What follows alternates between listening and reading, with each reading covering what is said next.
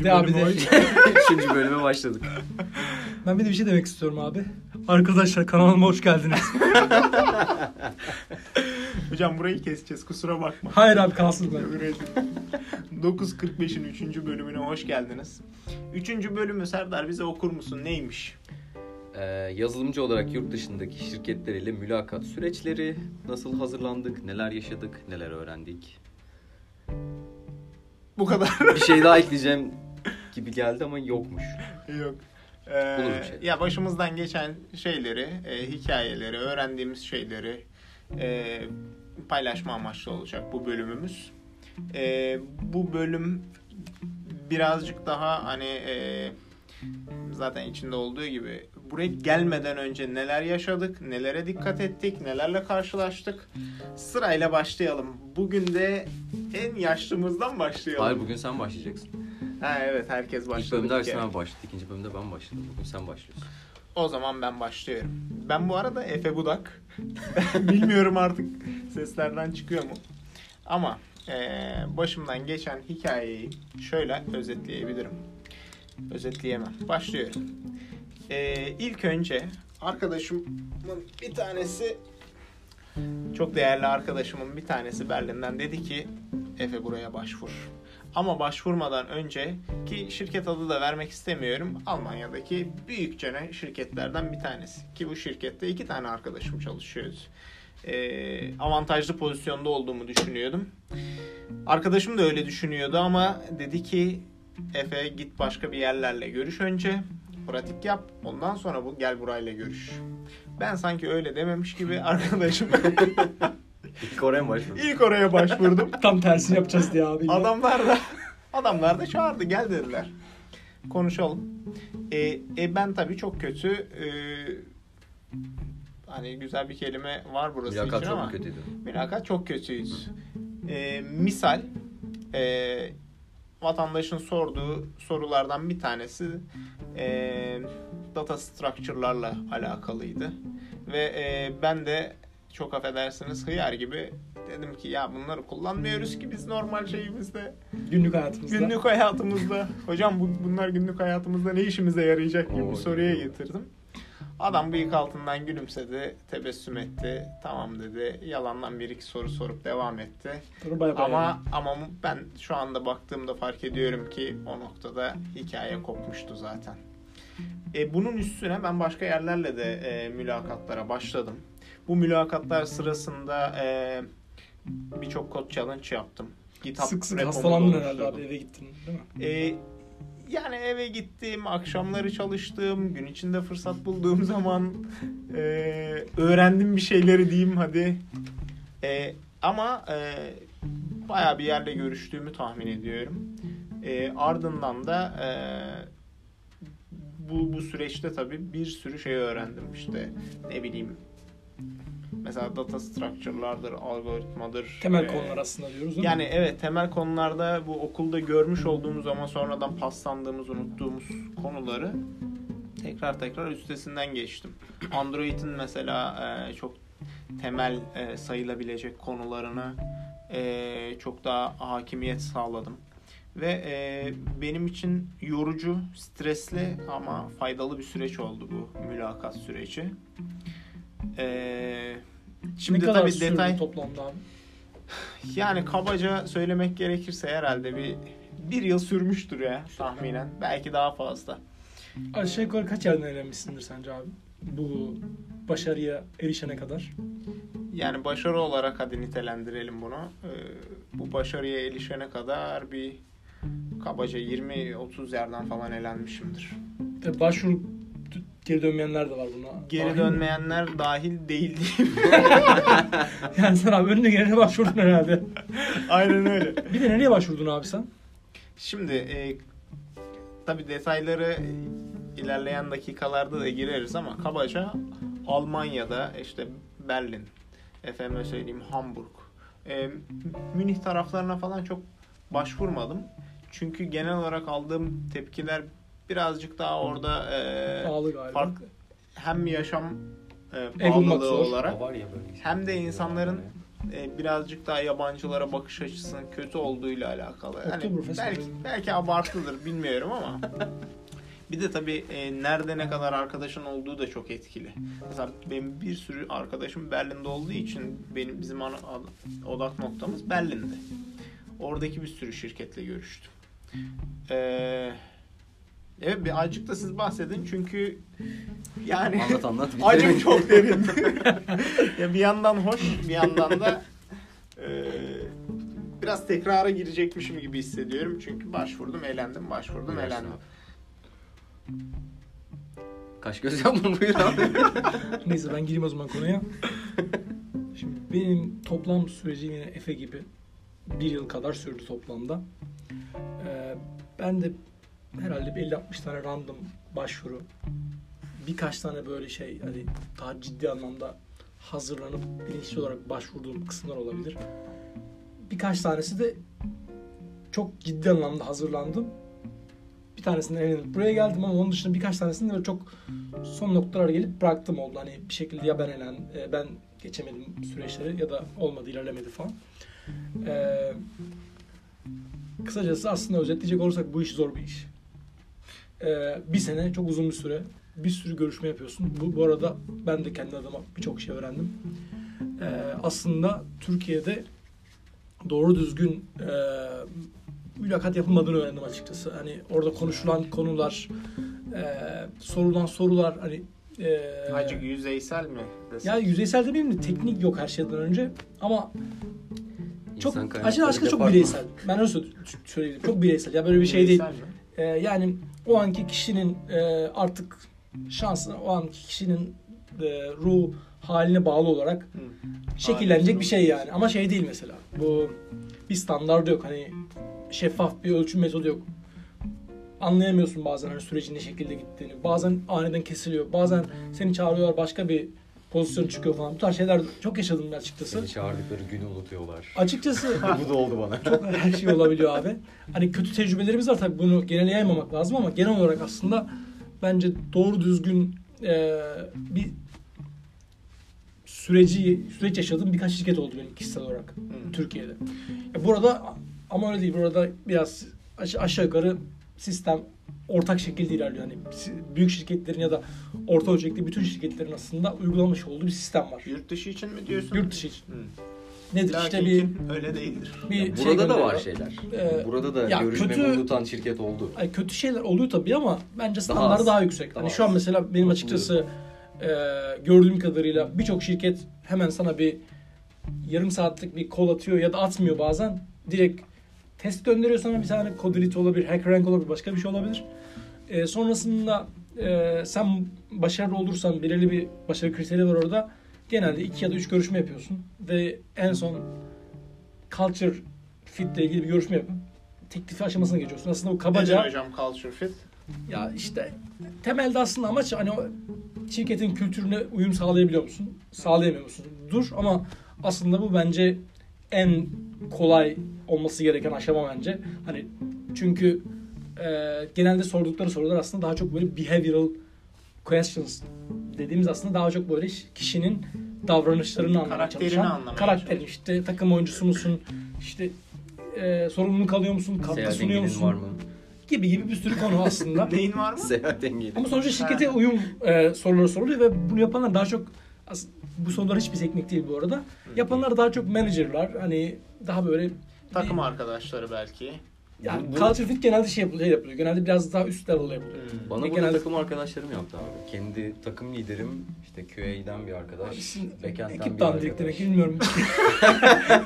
Ben onları HR'dan sandım. olur tabii böyle olur bu arada. Hani ama genel olarak benim bildiğim sistem bu şekilde. Ee, işte maceram genelde bu. Ben de e, başvururken daha çok İngiltere, işte Londra, Dublin demeyeyim yalan olacak. Dublin'e çok fazla başvurmadım. Birkaç tane başvuru yaptım sadece. Çünkü aslında ön planda olan Amsterdam, e, Lo- Londra ve birkaç Avrupa başkenti diyebilirim. Hani o an ön planda olan. Ama Dublin'e de başvurduğum oldu açıkçası. İsveç, Litvanya, Letonya. Şey aslında e, Türkiye'den bakınca şey çok çekici geliyor. İsviçre. Ama İsviçre. gitmek zor. Hani şey Hocam o İsveç olmasın. İsviçre Kuzeydeki. abi. Yok yok İsviçre. İyi olan İsviçre burada. Ee, Stockholm çok şey değil. Teşekkür ederim abi. Çöp olan İsviçre. Pardon İsveç. Şimdi aslında buna bir, süreçleri de karşımıza aldık şu an ama. benim hikayem bu şekilde. Şu- Şimdilik hani birkaç bir şey daha ekleyeceğim tabii. Ama özetle bu şekilde aslında. Sen şimdi e, hemen unutmadan söyleyeyim. Bu dediğin red alma kısmı bir. E, o, o hissiyat nasıl denir? Tokat Böyle- yemek. Tokat yemek. Yani kimisi artık hoşuna gider mi gitmez mi bilmiyorum ama normal hayatta çok karşılaşmadığın bir şey. Bu bir. İkincisi de hani dedin ya bazı şirketlere ekstradan fazladan fazladan çalışıp e, gidiyordum, önem veriyordum falan. Orada böyle e, dengesi çok kaçabilen bir şey. Çünkü bir yeri ne kadar önemsersen o kadar çalışıyorsun. Her- Güzel. Bir yandan da o kadar stres oluyorsun. Ya yani yakın bir zaman aslında böyle bir his yaşa- yaşadım ben. Ee, gerçekten yıkılabiliyorsun bazen. Yani bir de ya şu insan hali bazen açıkçası şöyle düşünmek lazım bence. Bu konuya böyle çok bodozlama girmeden önce şunu söylemek istiyorum. Ee, her şirket sizi eleyebilir. Yani teknolojide bence hani bu alandan mülakat yapıyorsan e, mutlaka bilmediğin konular vardır. Kısacası burada şeyi unutmamak lazım. Karşıdaki adam seni işe almak istiyorsa alır, isterse eler yani. Hani teknik olarak Evet. sorular bulabilir her zaman. Ee, kısacası bu konuda çok kafa takmamak lazım. İkincisi yurt dışına başvururken bence gerçek anlamda mülakat süreçlerini öğreniyoruz. Bunu bir öğrenme süreci olarak geç, düşünmek ve her e, aslında oradaki yenilgiyi diyelim bir e, tecrübe olarak görmek gerekiyor. Kısacası kafamıza takmayacağız bu konuları. Mümkün olduğunca yılmayacağız. Ertesi gün, ya o akşam canımız sıkılabilir ama ertesi gün Devam. Yeni bir sayfa çevirip başlayacağız. Evet. Ama burada şey çok önemli. Ben bazen o yanlış yapıyorum. Sıralama çok önemli. Önce aslında hedefin de olan şirketlere değil de daha böyle belki küçük diyelim ya da işte çok böyle olasılığı daha az olan şirketleri bulup onlara başvurmak daha mantıklı olabilir diye düşünüyorum. En azından belirli bir tecrübe kazanana kadar. Pratik yapmak için. De- deneme sınavına girmek gibi bir şeyden bahsediyoruz. Evet öyle aynen öyle. Serdar hocam merak içindeyiz. Senin Çok Peki. çok merak ediyoruz. Ee, ben de hedefimde öncelikle Londra vardı. 2016'nın başından itibaren. Neden? Ee, neden? Ya geçen de bahsettiğim gibi hani bir yurt dışına çıkıp bir süre orada yaşayıp sonrasında da bu işte gezerek çalışma, remote remote olma hedefim vardı. Ama tabii önce bir, bir yerde bir kalıcı olarak çalışman gerekiyor biraz o kültürü almak için. Bir de hani İngil, e, İngiltere, Londra olmasının sebebi İngilizce yani böyle en kolay. Almanya'ya gideceğim. Arkadaşların var mıydı Londra'da? Londra'da var aynen. Vardı görüşüyordum. İşte o bir Berlin'de neden var. miydi peki? Yok hayır. Yani orada arkadaşların olması ana nedenlerden bir tanesi değildi. Yok hayır değil. değil. İngilizce. Ya şöyle oldu. İlk başta eee, işte LinkedIn üzerinden başvurdum. Şirketlerin işte eee, lokasyon ve iOS developer diye arattığım zaman bir şeyler çıkıyordu böyle bir sürü ilanlar. Bazılarına doğrudan başvurabiliyorsunuz böyle hani in apply diye bir buton çıkıyor orada. Senin hali hazırda olan profilini alıp o şirkete yolluyor böyle bu adam senin bu ilanla ilgileniyor diye. Ya bazıları baş belası abi. Gidiyorsun orada kendi sitelerinin üzerinde CV oluşturuyorsun da. Ha, o- onlarla ben hiç uğraşmadım ya. Yani çok istediğim Onlara varsa- başvurmayın abi zaten. Çok çok istediğim varsa onlarla uğraştım. Onun dışında bazılarının e, işte kendi başvuru sayfası var ama sadece kendi CV'ni yüklüyorsun ya da böyle ufak bir mesaj yazıyorsun böyle. Neyse böyle bir 6-7 aylık bir süreçte nereden baksan bir 60 yere başvurdum herhalde. Onların listesi de bir yerde duruyor. Red geldikçe böyle kırmızıya boyuyordum onları. Ve bir 10 tanesi doğrudan reddetti. Bu da şeyden reddetti. Ee, ufak şirketlerdi ve sponsor olamadıkları için hani hiç seni mülakata dahi almıyorlar. Hani böyle bunu söylemiyorlar bazen. Red yerseniz de e, büyük ihtimal sponsor olamadıkları için olabilir. Belki bunu en başta sormak da gerekebilir. Ha, aynen öyle. Yani hani bir işe başlıyorsan başladığınızda önceki para hani kaç para kazanacaksın işte sponsorship veriyorlar mı? aynen öyle. Relocation var mı? Çünkü aile için önemli aslında bu relocation paket package. Hani Doğru. taşınmana yardımcı oluyorlar mı? Bilet paralarını ödüyorlar mı? Burada kaldığın zaman çeşitli işlemlere para ödüyorsun. Bunları ve karşılıyorlar mı? Hani vatandaşlık için. Yani ilk başta böyle insan gözünü karartıp sıkıntı değil ya ben öderim falan gibisinden triplere girebiliyor da Yok hayır. e, girmiyor mu? Ben Bilmiyorum ben girmedim abi. Ya gelmeden önce belki düşünebilirsin hani Ama toplayınca ciddi para sonuçta. Yok, bayağı. Bazı Evet. şeyler. Ya bir de Yani onu işte karşılansa bile çarpınca- senin buraya geliş masrafın karşılansa bile ilk bir ay bir buçuk ayında o maaş almak, bürokratik işte vergi sistemine kaydolmak, banka hesabı açmak falan eline para geçene kadar eee, kullanman gereken cebinde bir para olması gerekiyor. Yani o bile çok fazla. Hani Ya- En azından bir 3000 euro diyeyim burası için belki böyle bir ev arayacaksın. onun Ben depozitosunu 5000'i gelmiştim galiba abi. Olabilir. Ben de öyle 3000. Kredi çektim de geldim ben abi yani. Hani param yoktu anladın mı? Sen Adamlar para beni geldin abi? getiriyor Şu ama benim yine param yoktu. Efe sen yani. kaç parayla geldin hatırlıyor musun? Ee, emin değilim. Ben de 5-6 civarı bir şeyle gelmiştim. Var mı abi para hala üstünde? Kirli çıkmış ya. Cebimde parayla Biz de geliyor. kredi çektik ödemedik. Memlekete dönemiyorum. ya neyse. Ee, böyle başvurdum başvurdum reddedildim. Başvurdum başvurdum reddedildim. Ee, sonra yavaş yavaş yo vazgeçmedim ya. Ee, düzenli başvuruyordum da bir yerden sonra hani yavaş yavaş artık geri dönüşler geldi.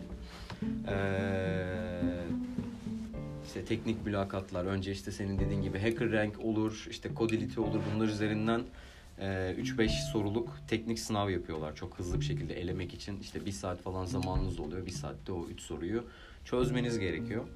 Ee, benim buraya ilk geldiğim şirket Travelport'tu. Aynen Codility üzerinden böyle bir soru sordular. 2-3 soru vardı. Referansla mı geldin abi sen? Arkadaşın var mıydı orada? Vardı vardı tabii referansla geldim.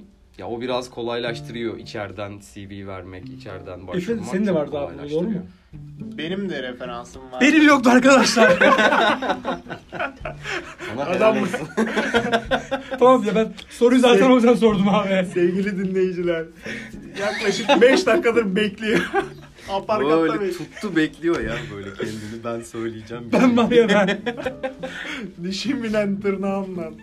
Peki Ya Serdar. Efe'nin dediği gibi o şeyler şart. Temel yazılım bilgisi, algoritma, veri yapıları. Her şeyi çok iyi bilmek zorunda değilsiniz ama birazcık aşina olmak gerekiyor. Yani ya aslında açıklayalım abi duymuş istersen. olmak. Tabii temel sebebi ne? Aslında birçok şirket şöyle bir şey yapıyor.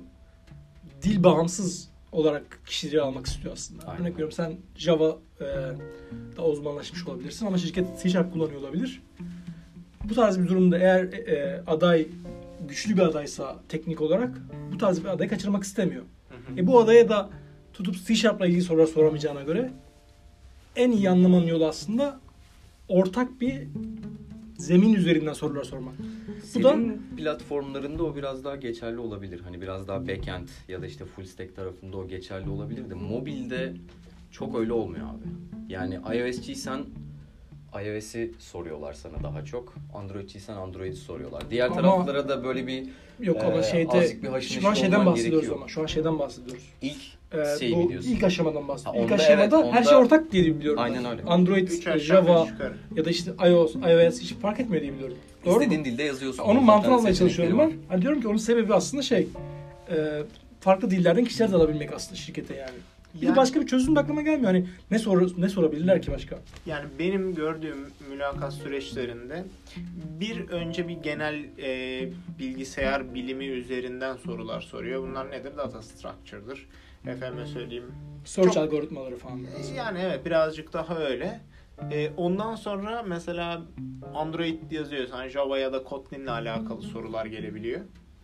E, yani tahmin edebileceğiniz gibi zaten internete yazdığın zaman çıkıyor bu sorularda. Nedir mesela abstrakla interface arasındaki fark nedir? Yani bu, bu soruyu mutlak duyacaksınız. E, bir başkası bir diğer aşaması da Android özelinde sorular soruyor. Teknoloji özelinde artık ne Evet, varsa. artık life cycle'ı nedir falan filan. Şimdi o data structure ve algoritmalarla alakalı sormalarının bir başka nedeni ve benim de aklıma yatan bir neden bu. Adam senin bu konuyla ilgili, yaptığın işle ilgili ne kadar haşır neşir olduğunu, ne kadar meraklı olduğunu da anlamaya çalışıyor. Yani Yani elemeye çalışıyor belki seni hani. Biraz da öyle. Biraz yani bir durum var. Eğer sen bilgisayar mühendisiyim, yazılım yapıyorum diyorsun ama hiç bubble sort'u duymamışsan ya da hiç e, linked list diye bir şey var bundan haberdar değilsen günlük hayatında kullanmak zorunda değilsin ama e, adam sen ya yaptığın işi sevmiyorsun ya ilgisizsin e, ya Hocam, umursamazsın. Bir kısmı da basit aslında. biri. Stack falan var mesela hani aslında şey böyle. Çok özel spesifik kullanım alanları var ama günlük hayatımızda biz Çok kullanmıyoruz abi. Yani kesinlikle. Ama bir, bazı problemleri gerçekten çözüyor da öyle bir durum da var yani. Evet. Ya ama dediğim gibi hani bu bir dediğin gibi şey yapmak için eee, insanları eleyip eee, bir, bir eleme aracı bir yandan da eee, ne denir ona? Bir yandan da görmeye çalışıyor adam. Ne kadar ilgilisin. Temeli ne kadar Temelin sağlam. ne kadar sağlam ve zor değil hiçbiri de. Hani oturup Ama üstüne, üstüne bir hafta çalıştıktan sonra büyük ihtimalle çoğunu çoğunu eee, geçebileceğim bir şey. Süreç kısmına geri döneceğim. Ee, böyle bir online teknik sınavdan sonra genelde eğer hali hazırda şu an Türkiye'deyseniz Skype üzerinden bir görüşme oluyor. Eğer buradayken iş değiştiriyorsanız gelip şirkette görüşüyorsunuz.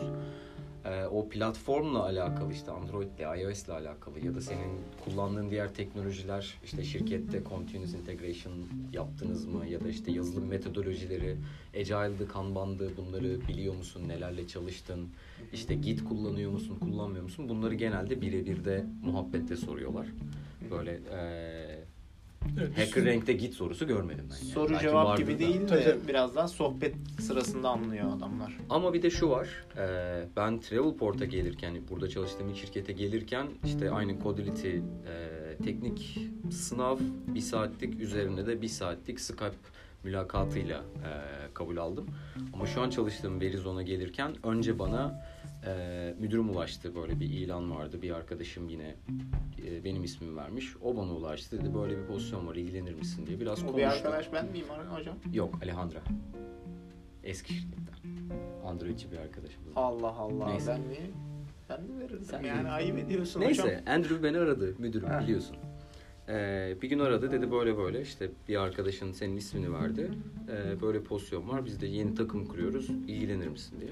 Biraz konuştuk işte şirket yapısından konuştuk böyle. Çok anlaştık şeyle Andrew'la. Sonra bana bir teknik sınav yolladılar. Şimdi bu o demin bahsettiğimiz data structure'lar, işte algoritmalar falan bunlar yok. Bana bir API verdiler. Buradan datayı çek. İşte 2-3 Listele sayfalık bir Aslında bu da uygulama proje yap diye. tas, tasklar Evet. oluyor. Onlar Aynen öyle. Doğru mu? Proje ödevi Evet. olarak. Teknik Bazı proje şirketler var. aslında şey yapıyor. Hı hı. Bunu kullanıyor. Ve Sharp'ta da kullanan var bayağı. Heh, ve bunu işte 1-2 haftalık süre veriyor sana. Kendini yapıp yolluyorsun. Sonra değerlendiriyorlar. Ve bu teknik değerlendirmede aslında birçok konuyu değerlendiriyorlar. Ee, senin o anki o projedeki domain yani yapman gereken iş ne bileyim filmleri mi listeleyeceksin ya da e, data mı çekeceksin, şey fotoğraf mı göstereceksin. Burada kullandığın veri yapısı, algoritma bunlar zaten var. Ee, mimari var. Unit test yazıyor musun? Var. İşte ee, solid olsun işte o Peki bir şey yazılım soracağım abi. şeyleri Sizce onlara burada bakıyor. bu tarz lafın kestim.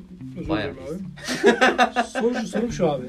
Sizce bu tarz durumlarda kodu çalışır halde mi bırakmak lazım yoksa biraz over engineering'e girip abi hani Ben onu yaptım. e, böyle abartıp abi hani ya buradan şu datayı aldım da şuraya bastım sonra şöyle yaptım demek lazım. Abi Hani onu anlatayım. Bu Verizon'a girmeden önce çok Şimdi benzer bir projeyi... Verizon'a girmeden önce çok benzer bir projeyi Zendesk için yaptım. Ee, çok güzel böyle bir backend layer'ını ayırmıştım tamam mı? Data layer'ını ayırmıştım ve böyle protokol oriented, interface oriented artık kullandığınız dile göre değişiyor bu. Ona göre bir yapı kurdum ki hani backend structure değişirse data etkilenmesin. değişmiyor. Hı hı. aynen uygulamayı alıp kullanabilirlerdi. Bunu da böyle işte debug release e, şeylerine entegre ettim. Moduna entegre ettim. Yani debug'da çalıştırıyorsan oraya gidiyor. Release'de çalıştırıyorsan diğere gidiyor. E, bana red döndüler. Red sebeplerinden bir tanesi şeydi. Production kodumda işte mock data var. Ya orada ben anlatamamışım derdim. Mock data aslında o servis e, kısmını, katmanını ayrıştırabildiğini göstermek için yazmıştım ben onu. Anlamamışlar diyeyim yani. Hoca beni beğenmemiş. Hoca bana taktı. Yani Hoca bana takmış. Hocam onun Ya doğrusu data. fazla yaramıyor. Ee, overengineering o iOS'çilere. Onun detayı, de- detayına şimdi girmeyelim de bu tarz, bu tarz projeler de e, yaptırabiliyorlar ve pro, bu projede Senin her şeyine bakıyorlar. Git işte e, source code versiyon nasıl kullanıyorsun? Nasıl architecture yapıyorsun? Unit test yazıyor musun? İşte TDD kullandın mı?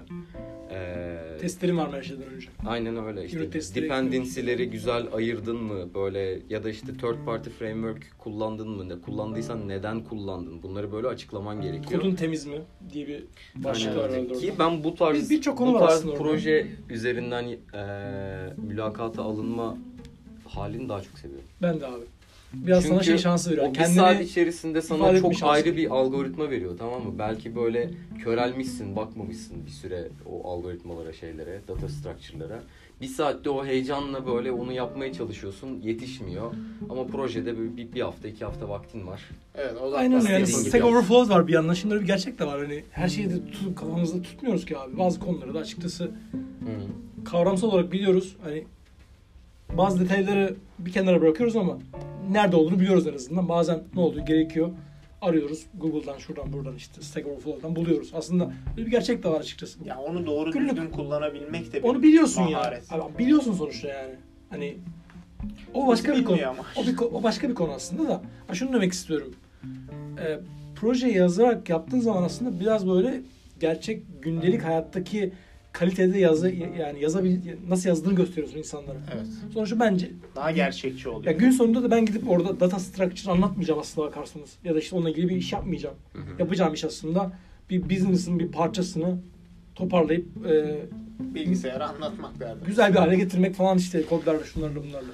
Evet. Nasıl hazırlanmak gerekiyor? Bir ona girmeden önce burada ben bir şey söylemek istiyorum. Özür diliyorum. Estağfurullah aman aman ne demek.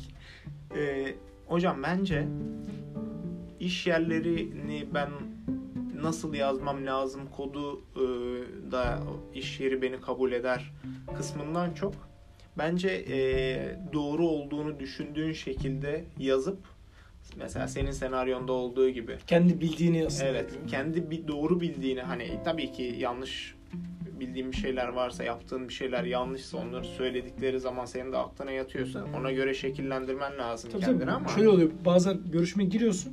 e, açıyor kodu aslında. Diyor ki Aynen sordu sen niye burada mock data kullandın dedi mesela. Ona sen mantıklı bir açıklama, açıklama yaptın diyelim ama o da karşılığında bir şey söyledi. Hani bu böyle olmaması lazım dedi. Orada şey de diyebilirsin. Ya haklısınız diyebilirsin. Ya da benim derdini anlatabilirsin. Ama sonuç olarak orada şey de kullanıyorlar aslında. Bir konflikt durumunda senin tavrını da ölçüyorlar aslında. Aynen. Projenin Evet. böyle bir Kendi alan, yaptığın şey de var. ne kadar sorumlusun? Ya kısacası orada şey önemli değil çok fazla. Hani sonuçta code review diye bir alan da var. Yani iş yerinde bir proses de var. Hani hiçbir kodu aslında biz direkt production çıkarmıyoruz ki. Belki Serdar öyle bir kod yazdığı zaman dalgınlıkla bıraktı diyelim o kodu orada. Başkası uyarıp kaldıracak oradan. Tabii, tabii. Ya sonuç, sonuç olarak şeyi düşünmemek lazım. Bu orada çalışmıyoruz biz. Sadece şu anki standartımızda kod yazmaya çalışıyoruz. Beğenirler ya da beğenmezler. Ee, Senin sorduğun soruyu e, yanlış yaptığın bir şey üzerinden soruyorlar gibi oldu da doğru yaptığın şey üzerinden de burada bunu niye kullandın Tabii tabii aynen. diye aynen. soruyorlar. Çünkü Savun diye yani. ha, Nasıl savun kodunu savunuyorsun? yani hani ben bu şey e, domain bunu gerektirdi. Ben de mimariyi işte e, ne bileyim MVVM değil de Viper yaptım ya da aldım oradan başka bir yere getirdim Aslında dediğin burada zaman şunu tamam teşekkür ederiz diyor adam. Bilmediğin şeyi söylememek lazım. Heh, Bu çok önemli. Bilmiyorsan da Aslında bilmiyorum de Biz şu an zaten. çok temel şeyleri konuşmuyoruz aslında da örnek veriyorum. Gülümsemek lazım sürekli. Pozitif enerji vermek lazım. Görüşme sırasında örnek veriyorum. hani şey var. Çok temel konular var aslında bakarsanız. Şakalar. Bunlar çok Gözler girmiyoruz. kırpılacak. Hani dürüst olmak gerekiyor. Hani bir şey biliyorsan söyle. Çünkü bazen şöyle oluyor. Onu kazıyıp bir şekilde daha fazla soru sorup senin bilip bilmediğini rahatlıkla anlayabiliyorlar aslında. Yani kısacası burada mümkün olduğunca kendini en doğru şekilde yansıtmak önemli. Ama tabii orada biraz nabız da tutmak gerekiyor. Hani diyelim ki karşıdaki kişinin modu çok yüksek değil. Buna rağmen pozitif olmak lazım. Hani e, gülümseyerek böyle. Ben açıkçası bazen not alıyorum karşıma direkt hani. Sadece gülümse yazıyor orada. Hmm. Ve bazen böyle gözümü oraya kaçırıp görüyorum ve bu Çok gerçekten. Hayır bir şey söyleyeceğim. Gerçekten bu bazen e, bir görüşmenin gidişatının değiştirdiği oluyor. Çünkü açıkçası burada şey var. Burada bir psikolojik bir durum var aslında yani. Karşıdaki insan senin e, tamam teknik olarak seni ölçüyor ama bir yandan da senin kişiliğini anlamaya çalışıyor. Seni Orada seviyor senin mu sevmiyor mu? Senin Orada- her gün çalışacak çünkü Aynen, abi. ben bu adamla aynen. aynı ortamda Yani bulunabilir orada miyim bulunamaz mıyım? Pozitif mesajlar değerlendiriyor. bir yolunu bulmak gerekiyor kısacası. Mümkün, mümkün olunca bunları şey yapmak gerekiyor. Hani öne, ön plana koymak gerekiyor. Hızla Hani böyle bir kutu baklava, lokum falan bir şeyle giderseniz. Hocam- da olur abi da olur. Her yere olmaz. en son artık son görüşmeye girerken götür. Ama her gittiğin yere baklava gitmez. Batıracak mısın bizi? Ee, son olarak şunu söyleyeceğim sonra senin dediğin konuya geçelim. Ee, seni nasıl test ediyorlarsa bu mülakatlarda sen de aslında şirketi tanımaya çalışıyorsun. Yani senin yaptığın bir e, proje üzerinden haksız yere e, yargılanıp e, ve saçma yorumlarla karşılaşıyorsan zaten orada çalışmak seni yoracaktır. Aynen. O yüzden e, başka yerler bakmaya gerek var yani. E, bir sürü şirket Bazı var. şirketlerin gerçekten çok anlamsız istekleri var. Çok anlamsız Neyse bir sonraki. mülakat öncesi işte hazırlık ya da e, buradaki mülakatlarda Heh. size neler soracaklar gibi. e, Neler eksi- soracaklar kısmı. Onu birazcık Birleşik- konuştuk. Ya biraz de. konuştuk da böyle bir e, notlar aldım. Onları çok hızlı yine böyle özetleyeyim. Deminki konuşmanın özeti gibi olsun. Hani temel algoritma bilgisi, yazılım bilgisi, veri yapılarından bahsettik. E, mimari özellikle e, çok önemli. Ben burada bunu gördüm. Daha öncesinde Türkiye'de biraz mimari çalışıyorduk. İşte kodu geliştirmeye çalışıyorduk ama ben burada gerçekten çok harika kodlar gördüm. Ee, platform bilgisi, çalıştığınız platform neyse, frontend, backend, mobil, e, onu iyi bilmek gerekiyor. Özellikle e, çalışacağınız şirketin kullandığı alanlar. Yani yapacağın uygulamada ne bileyim hiç harita yoktur mesela. Sen çok iyi map kit biliyorsundur. Çok işe yaramayabilir ama hani kullan gideceğin şirket, başvurduğun şirket ne iş yapıyor? Onu da biraz bilip ona göre bir platform bilgisi edinmek e, faydalı olabilir. Onun dışında yazılımdan biraz daha uzak, uzak değil de günlük hayatta yaptığımız işten bir arkası o production'a çıkmadan önce CI/CD var. Continuous Integration, Continuous Development. Onları çok bilmesen de e, aşina olduğunu bilmen e, gerekiyor. göstermen gerektiriyor. İşte otomasyon, işte agile, kanban, scrum, unit test, test driven development böyle böyle şeyler. Yani bu kavramları Türkiye'de ben çok fazla görmemiştim. Burada öğrendim. Ee, bilmenizde fayda var diye düşünüyorum. Çok güzel özetledin abi. Teşekkür ederim. Başlık aslında- çalışayım abi o zaman. Sen yine gidip çalışmak istiyorsun peki. Ya ben bir de şunu söylemek istiyorum. Yani aslında iş ilanı bence bir iş e, bu iş ilanına yönelik olarak çalıştığın zaman en güçlü silahın aslında bence. Yani orada bir şekilde şirket ne aradığını söylüyor. Örnek veriyorum. Büyük bir şirket daha çok neye bakıyor? İşte büyük ölçekli uygulamaları daha önce çalıştın mı? Sen bunu görüşmenin herhangi bir yerinde mention etmiyorsun. Hani ya ben şöyle bir projede şöyle bir işte ölçekleme işi yaptım demiyorsan mesela muhtemelen geri kalacaksındır diğer adaylara göre. Yani kısacası aslında ben şöyle düşünüyorum. Hazırlık yaparken şirket bağımsız hazırlık yapmamak gerekiyor. Şirket Şirket, ne iş yapıyor anlamak. Şirketin web sitesini inceleyip işte bazen bloglar oluyor bir şeyler oluyor. Onların ince Glassdoor var mesela orada puanlarına bakıp oradaki yorumları inceleyip mesela oradaki interview soruları falan da var. Onlara yönelik hazırlıklar yapmak gerekiyor. Ben şöyle düşünüyorum. Her şirkete yönelik olarak farklı özel çalışma şeyleri de olmalı. Ee, bölümleri de olmalı. Ve bunlar bence en güçlü silahlar aynı zamanda. hı. Çünkü ben bariz bir şekilde bunun etkisini görebiliyorum mesela. Ee, uygun bir soruya uygun bir cevap verip e, onların aslında aradığı özellikle bir cevap içeren bir e, şey döndüğüm zaman aslında onlara O parıltıyı gözündeki direkt, o. direkt olarak etkisini görebiliyorum. Ya kısacası burada e, elimizdeki bir koz aslında. Ya genel anlamda görüştüğünüz şirketi tanımanız lazım diyebiliriz. Hem teknoloji açısından hem yaptıkları iş açısından. İstediklerine göre de cevap vermek lazım. Ben biraz şeyden bahsediyorum aslında. Politik olmak kısmından bahsediyorum. Biraz açıkçası polyancılığa gerek yok. Bazen politik olmak gerekiyor. Ben sen belki onların aradığından çok fazlası var belki sende ama eğer gösteremiyorsan bazı şeyleri yani gözlerine sokamıyorsan açıkçası Adamlar alınman aramayacak. Ya çünkü şöyle bir şey var aslında bazı şirketler de şeye bakıyor.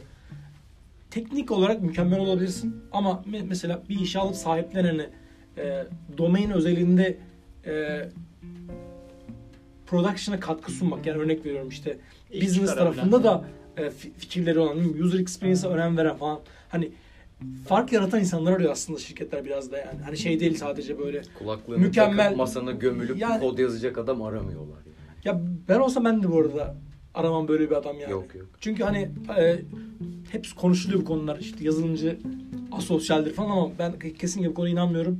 Yani bence En biz de azından- en az en azın en az diğer iş şirket diğer e, iş işler gibi roller gibi. roller gibi bizim de sosyalleşip aslında ürünün her alanında üretim olur, yazılım olur, e, test olur, e, müşteri tarafında olur. Yani her tarafında olmamız gerekiyor bana kalırsa. Ve bunu da hissettirmemiz lazım. Bence bu tarz insanlar normal hani sırf ben kodum yazarım gerisine karışmayan, karışmam diyen bir yazılımcıdan daha büyük farklar yaratıyor bana kalırsa. Biraz daha anlamlı. soft skill dediğimiz kısımlara geliyor ki hatta hani software craftsmanship kavramı var yani usta diyeyim yazılım ustası. Ee, Usta kalfa çırak. bu adamlar hani sadece şey yapmıyor kod yazmıyorlar yani hani kod dışında her şeyle ilgileniyorlar dediğin gibi dizayndı, tasarımdı. Hani tabii belki hani satış İletişim de pazarlama aslında değil biraz, ama biraz aslında Hani olarak. bütün sistemin tasarımı, o domain nedir, nasıl yaparız, nasıl kurarız mimarisini gibi böyle her tarafa eee, az çok dokunan adamlar böyle yazılım ustaları oluyor. Bizim bence daha çok yolumuz var. Ama bu konuda bir kitap önereceğim. Bunu bana eee Buyurun önerin. Lemi Orhan Engin eee, önermişti. Bir konferans gibi bir yerde tanıştığımızda konuşuyorduk bu konuları. Eee, Sandro Mancuso diye bir Brezilyalı bir yazılımcı var sanırım. Londra'da yaşıyor kendisi. Eee, Software Craftsman diye bir kitabı var. Yazılımda ustalaşma gibi. Çok çok harika bir kitap. Teknik bir kitap değil. Bütün bu süreçleri anlatan nasıl yazılımcı olur, nasıl öğrenilir. eee, Hocam biz Türk'te genelde önerip okumuyoruz. Sen okudun değil mi? Ben bu kitabı okudum. Çok güzel abi. teknik hazırlık olarak eee, teknik hazırlıkta işe yarayacak kitap olarak da Cracking the Coding Interview kitabı. Ee, o bu zaten kitabın- böyle şey Şimdi Efe bana önermiş ama belki hatırlamayabilir şu an. Ee, yazarının YouTube'da hmm, HackerRank için hazırlamış olduğu Videolar. yaklaşık 10 tane galiba Hı. videosu var. Ben çok başarılı buldum açıkçası. Hatta söylediğin gün de gidip her akş- o akşam hemen hepsini falan bitirdim neredeyse. Gail çok başarılı. Lackman McDowell diye bir abi, Abi değil, abla. abla. Çok özür dilerim. Hocam rica ediyorum. Hocam. YouTube'da dediğin gibi açıp e, onları da izleyebilirsiniz diye Aynen bunlar ya aslında şöyle bir fırsat var. İnternette ücretsiz bir sürü kaynak var ve bunları kullanmamız lazım. Ama şimdi bu çalışma, öğrenme, kendimizi geliştirme kısmını geride bırakırsak. Sevgili Ersin, bunlar dışında yaptığın bir aktivite var mıydı? Ee, bu mülakatlara hazırlanırken ya da e, mülakat öncesinde kendi CV'ni parlatmak için Hocam aslında temelde yaptığımız şey aynı olan diyelim hobi olarak yaptığımız eğlenmek abi. Yani, yani düzenli olarak eğleniyorduk abi. Ee, ve burada aslında her elendiğinde bir şeyler öğreniyorsun. Kısacası bazen CV'ne bir şey eklemen gerekiyor. Bazen bu behavioral question'lar var ya mesela benim hiç hazırlıklı ol, olmadığım alanlar onlar. Ama artık böyle birkaç sayfalık mesela e, şu an herhangi bir interview'de çıkabilecek bütün sorular var mesela elinde. Kısacası e, tecrübelerinden geldiği bir kısmı bir kısmını da aslında araştırarak da bul- bulunabilir belki. Ama e, elimde artık böyle bir interview hazırlık seti gibi bir şey var abi. Hani hem CV ile ilgili olabilir hem e, sorulan sorulara ne cevaplar ne cevaplar verilebilir. Bunlar hem teknik tarafı için hazır hem de şey behavioral tarafı için hazır açıkçası. sen yazar O zaman- bunlarla? Kitap yazmadan önce bizim eee, bu podcast'in sayfasında paylaşırsın diye tahmin ediyorum Sayın Ersin. Hocam açıkçası paylaşmam. Hepsi benim. herkes kendisi gitsin ve kendisi bulsun. Ya aklıma gelen açıkçası ben birkaç link paylaşmak isterim belki. onları Ee, toplayıp şu an bir şeyler bizim yapalım. aslında bir domainimiz alındı. Bir projemiz var. Evet. Yani şu an Serdar'a da bir tezgah e, Evet. etmiş olduk abi. Yani- set edildi. Bir şey gerekiyor gerçekten hani bir yazıyı dönüştürsün bazı şeyler istiyoruz. Bir de bazen böyle feedback de almak istiyoruz bir Evet. ortam üzerinden. İnşallah bunu hayata geçireceğiz ve onun üzerinden ben paylaşmak isterim açıkçası konuyla ilgili bir şeyler. Ama yani bu konu bence sonsuz bir konu. Oo. Ve Çok çok, detaylı. geliş, çok geliştirici bir konu açıkçası. Ben açıkçası birçok şey öğrendim. Yani yurt dışına gelmenin bence sürecinin bir parçası olarak bu görüyorum. Önemli parçası olarak ve çok geliştirici bir süreç gerçekten. Hani aslında yazılım dünyasını belki yüzde 50-60 oranında yeniden keşfettim bazı alanları. bir de insan iletişiminde hani biraz açıkçası kendimi geliştirdiğimi düşünüyorum. Hani şey böyle do- en doğru nasıl sorulara cevap verilebilir falan. Hani ve bu, bu noktaya sıfırdan geldim. Türkiye'de yaptığım şey neydi? Çağırıyorlar gidiyordum sadece görüşmeye. Bu kadar. Hani Ön hazırlık bir şey belki yok. bir web sitesine bak bakıyordum. Bir 5-10 dakika falan. Ama hani böyle şey o an içinden ne geçiyorsa e, onu söylüyordum ve bu genel olarak çalışmıyordu aslında bakarsanız ama karşıdaki insan böyle hafif iyi niyetliyse bir şekilde o görüşme bir yere bağlanıyordu ama şeyse mesela böyle bir şüpheci bir karakterse genelde olmuyordu. Abi sizin kariyerinizde de kesinlikle olmuştur. Ee, bende olan şuydu. ilk başlarda yani 6-7 sene önce bu işe başladığımda hani ben bir yerlere başvuruyordum. Bir yerden sonra yaptığın projeler işte bunu CV'nde koyuyorsun. Özellikle yaptığınız işler e, canlıdaysa, mobil uygulamacıysanız ve o mobil uygulama hala yayındaysa onun bağlantısını mutlaka CV'ye ekleyin. Çünkü gönderdiğiniz yerde ya bu adam hangi uygulamada çalışmış diye açıp bakıyorlar. Bunun Gurur dışında duyduğum bir uygulama varsa evet. Evet Evet, yani çöp var. uygulamayı da koyma Gurur diyorsun. yani. uygulama da var. Ya çöp uygulamayı da koyabilirsin. Ne olacak ki? Ya burada şey var. Hani seviye bağlı. Seviye gerekiyor. bağlı aslında ama şöyle bir durum var abi aslında. Şunu söylemek istiyorum. Ee, biraz bazı şeyleri de temiz göndermek lazım. Mesela işte CV'ye hani bu konuyu konuş, konuşmak istemiyorum açıkçası çok detaylı olarak ama Sonra O konuşuruz. zaman CV'nin böyle bir CV'yi temiz olması gerekiyor abi en azından. Hani ne bileyim süslü oluyor böyle standardı zor oluyor okun, okunmuyor bazıları falan. Hani böyle bir şey e, bunları da eklemek lazım bazı detayları. hı. Ama hani orada hep şeyden geç gö- yani başkasının gözünden de bakmak lazım biraz. Acaba ben bunu buraya eklersem hoş olur mu olmaz mı diye bir başkasının gözünden de bir değerlendirmek lazım. Çünkü oraya koyduğun herhangi bir referans belki de e, karşı tarafta negatif bir etki yaratacaktır. Olabilir tabii. Yani bence sen inanıyorsan gerçekten iyi bir iş olduğuna şirket bağımsız koymakta fayda var. Birazcık o politik kısımdan uzaklaşıyor benim düşüncem burada. Belki farklı da olabilir yani. Artık size kalmış keyfinize göre. Benim yaptığım şu hani o iş tecrübesi kısmı yazıyorsun yani oraya şunu yaptım bunu yaptım böyle böyle falan diye bir sürü detayı yazmak yerine bu şirkette çalıştığım sürece şu projelerde çalıştım bu projenin de şu kısmında görev aldım diye yazıyorum. Bu mülakatta karşıma çıkıyor. Sen bu projede ne yaptın diye. O zaten güzel referans değil mi? Aynen öyle hani Elle yap- tutulur yaptığın şey. iş gösteriyor seni biraz böyle. "Ha, Şunu biliyorum, bunu biliyorum dediğin zaman adamlar hadi göster bekliyorlar. Hadi, Hadi göster, göster. hani göster bakalım nasıl yapıyorsun diye. Yani bunu oturup sana kod yazdıramayacakları için çok büyük şirketler yapıyor. Böyle direkt böyle saatlerce süren kod interview'ları yapıyorlar. Anında. Ha. O an itibariyle. Diğer bir şey de ufak projelerin varsa GitHub'a koy. O çok bence Açık kaynakla göster. Ya da Stack Overflow'da e, sorulara cevap ver. Soru sor. Stack Overflow'da nasıl insanlara yardımcı oluyorsun? Burada, buradan Topluluğa- bloğa da gelebiliriz aslında. Ha, blog yaz. Ben aslında o kısmı ilk başlatmak istiyordum. Biliyorum Ersin senin eskiden yazdığın yazılar var. Fazla Vardı. fazla. Heh, varmışmış. Bilmiyorum. Öyle diyorsun ama belki yok. Soruma geri döneyim abi. Kariyerin başında biz başvuruyorduk ya. Bu şekilde böyle kendini Seni e, gösterdikçe artık seni bulmaya başlıyorlar. Yani ben şu anki işimde dediğim gibi hani Çiçek birinin referansıyla biri bana buldu. Biri beni buldu. Bana buldu diyorum. Hani bu iş beni buldu. Ben aramıyordum o sırada. Ya arıyordum da burayı bilmiyordum. Neyse.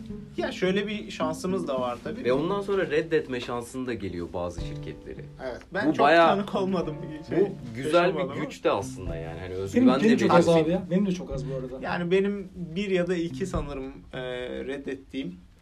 E, ama dediğin gibi çok keyifli bir hissiyat. Çalışmayacağım sizinle be diye.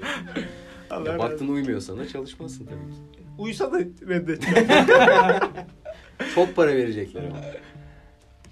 Şimdi Serdar Çok para para dersen nedir? beni gönlümden vurursun. ben paraya giderim. Evet, buradan e, gelecekteki e, insan kaynakları e, çalışanlarına Heh, sesleniyorum. mesaj. Efe'ye özellikle Bana ulaşmak istiyorsanız Para gösterin. böyle birazcık para koklattığınız Para zaman bak. böyle geliyor yavaş. Sevgili dostlar artık bence sonuna yaklaştık konunun. Ee, Eklemek istediğiniz böyle önemli konular varsa ekleyelim ve bitirelim. bir insanın aklına geliyor geliyor gidiyor değil Çok mi? çok vardır. Ya Çok ben, var. böyle Ee, böyle başka son sözümü konularda söyleyeyim isterseniz siz düşünürken. Ben Söyle. diyorum ki başarısızlık bence buradaki en önemli konu. Ben çok başarısız oldum çok fazla sayıda. ve birçok şey öğrendiğimi düşünüyorum. Ee, ve bu sürecin bir parçası bana kalırsa bunu bilmek lazım. Arkadaşlar arkada bir müzik daha var biliyorsunuz değil mi? Dramatik efekt yapalım dedik ama. Bu arada şu bizim fon müziğinin ne kadar rezil bir şey olduğunu e, yorumlarınızdan alıyoruz. E, bir çaresine süre bak. daha bir süre daha onunla devam edeceğiz gibi duruyor. Ya bir bakalım bir benim aklımda bir şeyler var ama şimdi uzatmadan önce e, Ersin'in dediklerine ek olarak ya da destekleyici nitelikte bu mülakat sürecinde öğrendikleriniz her zaman yanınıza kar kal- kalması e, çok motive edici bir şey bence. Çünkü hani bu sürece başladıktan sonra e, olmaz olmaz. Olmadığı müddette de yine bir sürü şey öğrenmiş ve e, ve üstüne katmış oluyoruz. Evet, uygulamamız uyarı verdi. Yeter artık kesin diyor. Daha 15 dakikamız var da keselim. O zaman Serdar, senin var mı şey? Abi özetle tokat yiye yiye atmayı öğreniyorsun ya. Yani bu iş görüşmelerinde. Yani benim de beğendiğim bir tane başka söz var. Böyle böyle bir 15 dakika daha devam edeceğiz. En iyi taktik hiç vazgeçmemekmiş. Never give up diyorsun hocam doğru mu? Never give up. Ne var Yani- ne var. Şimdi dallanıp budaklanmadan. Hadi kapatalım ya Ee, yeter. O zaman kapatalım. Kapatalım. Hadi hoşça Nasıl kalın. kapatıyoruz? Sen yine şirinlik yapacak mısın kapatırken? Yapmayayım ya. Dinledim çok çirkin oluyor. Ben seviyordum neyse. Sevgiler diyelim o zaman. Hoşça kalın. Esenlikle kalın.